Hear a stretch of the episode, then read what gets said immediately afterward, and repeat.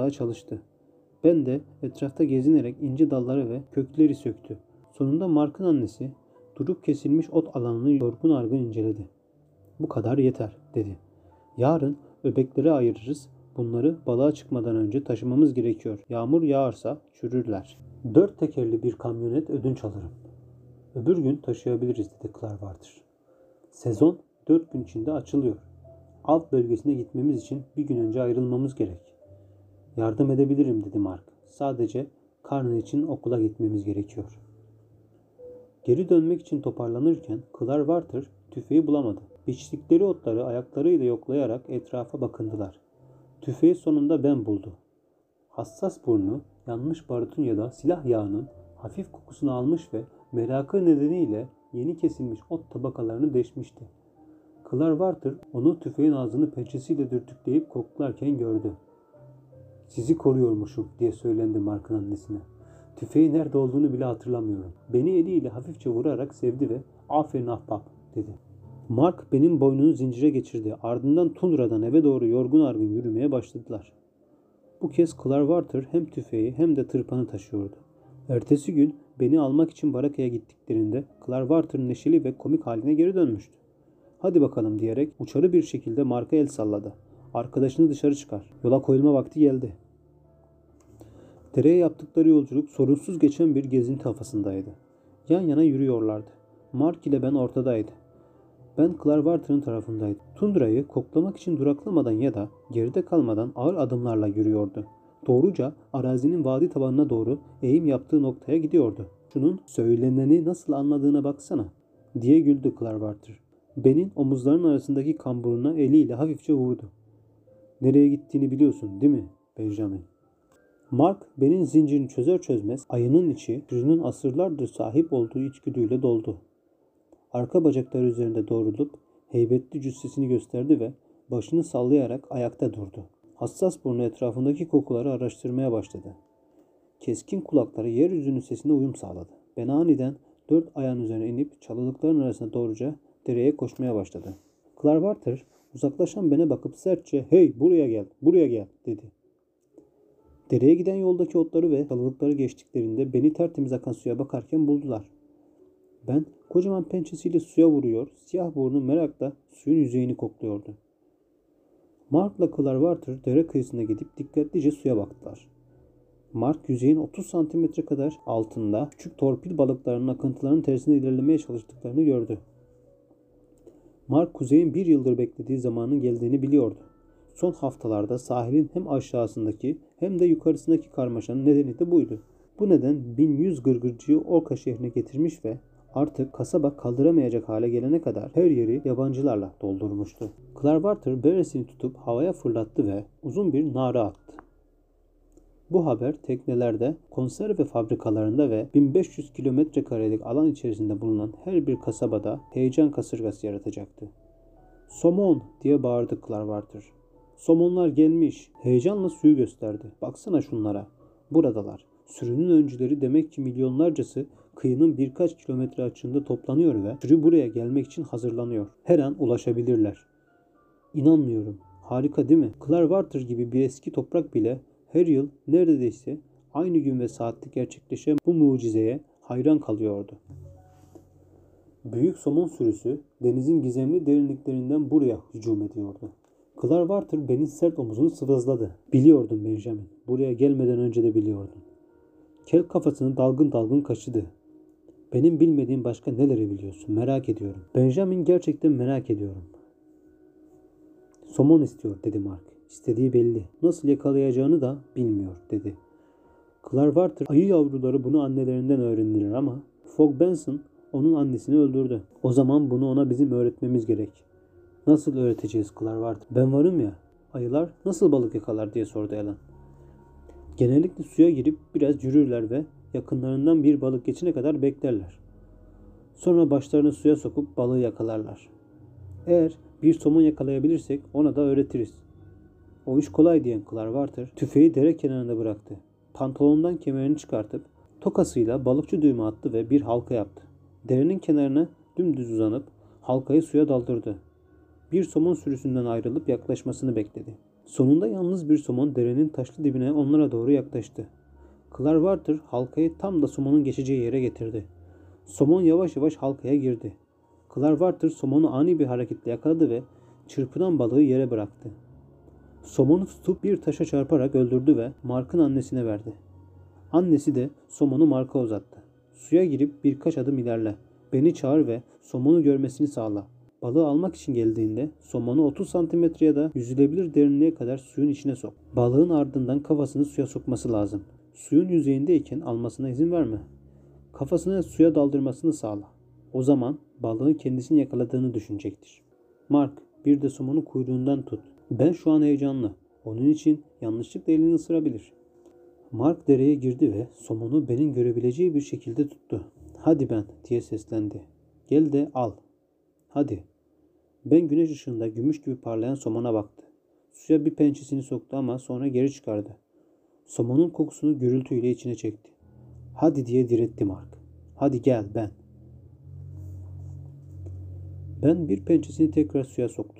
Bu pençeyi diğeri takip etti. Ardından derenin daha derinliklerine doğru bir adım ilerledi. Aniden tüm bedeni suya girdi ve Mark'a doğru istekle su sıçratmaya başladı. Küçük gözleri hırsla sallanan balığa kilitlenmişti. Ben hala bir adım öndeyken Mark kolunu suya daldırdı. Ben suyun 30 santimetre altında duran somona baktı. Burnunu suya sokup çıkardı ve nefesini dışarı verdi. Mark balığı yüzeye yaklaştırdı. Hızlı akıntı somonu hareket ettirerek canlı ve cezbedici şekilde yakın gösteriyordu. Acele et diyen Mark benim başına boşta kalan eliyle bastırdı. Ben kafasını birdenbire suya daldırıp dişlerini somona geçirdi. Su sıçratarak kıyıya geldi. Somonu kıyıya bıraktı. Bir pençesiyle kuyruğuna bastı ve koca ağzının bir hareketiyle ikiye böldü. Taze somon bir bozayının en sevdiği yiyecek ama bu Ben'in o zamana dek yediği ilk somondu. Somonu altı ısırıkla bitirdikten sonra biraz daha istiyormuş gibi Mark'a baktı. Onunla birlikte suya girmen lazım. Onları tek başına yakalayabileceğinin farkında değilsin dedi annesi. Mark dereye girip yürüdü. Ben de onu hevesle takip ettim. Suyun bacaklardan yukarı çıktığı yerde öylece durdular. Göç eden somonlar yumurtlamaya kilitlendikleri için etrafta kendilerini korkutacak bir şey görmüyor ve yakınlarından geçiyorlardı. Ben heyecanlandı. Siyah burnu beklentiyle kıpırdadı. Koca pençesini balıklara savurdu ama bir an hepsi korktu. Burnunu suya sokup çıkardı. Onu ikna etmeye çalıştı Mark. Başını suya sokup birini yakala. Bütün ayılar bunu yapıyor. Suyun içindeki elini kımıldattı. Ben'in başına bastırdı. Hadi Ben, hadi. Ben ya anlamıştı ya da yakınlarından geçen somonların görüntüsü o kadar cezbediciydi ki başını birden suya soktu ve dişlerin arasında bir somonla sudan çıktı. Zafer kazanmışçasına kıyıya doğru yürüdü.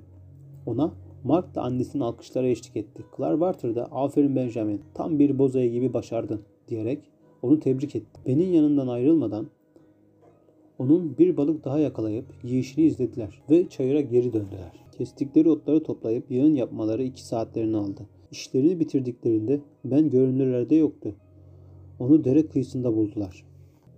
Karnını tıka basa somonla doldurmuş fakat böylesi harikulade bir ziyafeti bırakamamış. Ön pençelerinden birini suya sallandırdığı yerde uyuyakalmıştı.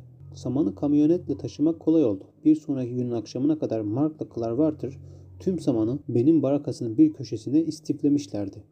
Mark ertesi gün artıklarını toplamak için sabah el arabasıyla son bir kez üç restorana uğradı. Babasıyla Clarwater uzak kuzeydeki son hazırlıkları yapıyordu. Kutu kutu yiyecek ve yatak depoladılar. Su ve yakıt tanklarını doldurdular. Alan çocuğun yağmurluğunu ve gemici şapkasını çıkarttı.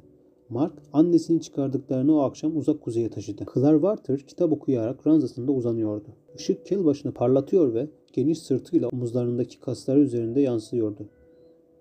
İlk seferine çıkacağın için heyecanlanıyorsun herhalde değil mi? diye sordu. Evet dedi Mark. Ben de heyecanlıyım. 40 yıldır sefere çıkıyorum. Fakat her sefer çıktığımız sabah ilk günkü gibi heyecanlandırıyor beni. Senin de hoşuna gidecek Mark. Gece yatağında yatarken Mark bundan o kadar da emin değildi. Tek bir geceliğine bile olsa evinden uzaklaşmamıştı. Başka bir yatakta hiç uyuyamamıştı. Babasına gideceğine dair söz vermesi kolaydı. Jamie'nin yaşadığı gibi harika bir macera yaşayacağını düşünmüştü fakat o an hiç de öyle harika görünmüyordu. Belki de teknede yetişkin bir erkeğin yerini alamayacaktı. Fakat elbette deneyecekti. Anlaşmanın bu kısmı Ben'in hayatını kurtarmıştı. En önemlisi buydu. Beni kurtarmak şimdiye kadar yaptığı en iyi şeydi. Ertesi sabah son olarak koştura koştura gidip Ben'e hoşça kal dedi. Yakında döneceğim diye söz verdi. Ben'in çenesinin altını kaşırken gitmek istemiyorum fakat benim olabilmen için gitmek zorundayım. Yaramazlık yapma. Ben de sana koca bir torba somon getireyim. Ben Mark'ın parmaklarını yaladı. Yiyecek bir şeyler arıyordu. Hiçbir şey bulamayınca çocuğun elini burnuyla iteleyip başını kaldırdı ve Mark'ın yüzünü kokladı. Mark ayının başını okşadı. Yakında döneceğim, geri geleceğim. Ben zincirinin izin verdiği yere kadar ilerledi. Mark eve doğru patikaya inerken arkasından bakıyordu. Annesi de onlarla birlikte rıhtıma gitti. Koydaki gırgırların yarısı çoktan demir almıştı. Geceye kadar geride bir tane bile gırgır kalmayacaktı. Denizde binlerce kilometre karelik alana dağılacaklardı. Sezonun resmi açılışını yani sabah saat 6'yı bekleyeceklerdi. Carl Anderson karısını öptü. Yakında döneceğiz. Bana dikkat et anladın mı? dedi. Alan kocasının pamuk gibi sarı saçlarını karıştırarak gülümsedi. Sen de dikkatli ol. Artık iyi bir koca bulmak çok zor. Belki de muhasebeci falan olmalıyım, dedi Carl. Sen masa başında çalışacaksın. O zaman Carl Anderson olmazsın ki. Sonra Mark'ı öpüp kendine doğru çekti. Babanla ve Clark her şey iyi gidecek. Parmaklarıyla oğlun saçlarını düzeltti. Kahverengi gözleri aniden parıldadı. Son birkaç haftada çok büyüdün. Fakat acele etme canım. Çok acele etme. Etmem anne dedi Mark tereddütle. Benin karnını doyur olur mu? Uzak kuzey motoru gürültülü bir marş sesiyle ve mavi egzoz dumanlarıyla çalıştı. Mark arkasına dönüp sürme iskeleden koştu ve tekneye atladı. Annesi Clark evimin erkeklerine iyi bak diye seslendi. Clark beresini çıkarıp salladı. Gülümsemesi kocaman ve bembeyazdı. Her zaman bakmıyor muyum zaten? Uzak kuzey rıhtından çıkıp koydan uzaklaşmaya başladı. Mark teknenin kıçındaki ağ yığınına yaslanıp annesine el salladı. Minyon, narin ve ince annesi rıhtımın ucunda durmuş onlara el sallıyordu. Mark annesinin giderek küçülen suretini izledi. İçinde berbat bir boşluk vardı. Gözlerini kasabanın çatılarına dikti. Sarı, yeşil tundranın önünde beyaz bir damla gibi duran evlerini görebiliyordu. Benim barakasını ise hiçbir şekilde göremiyordu.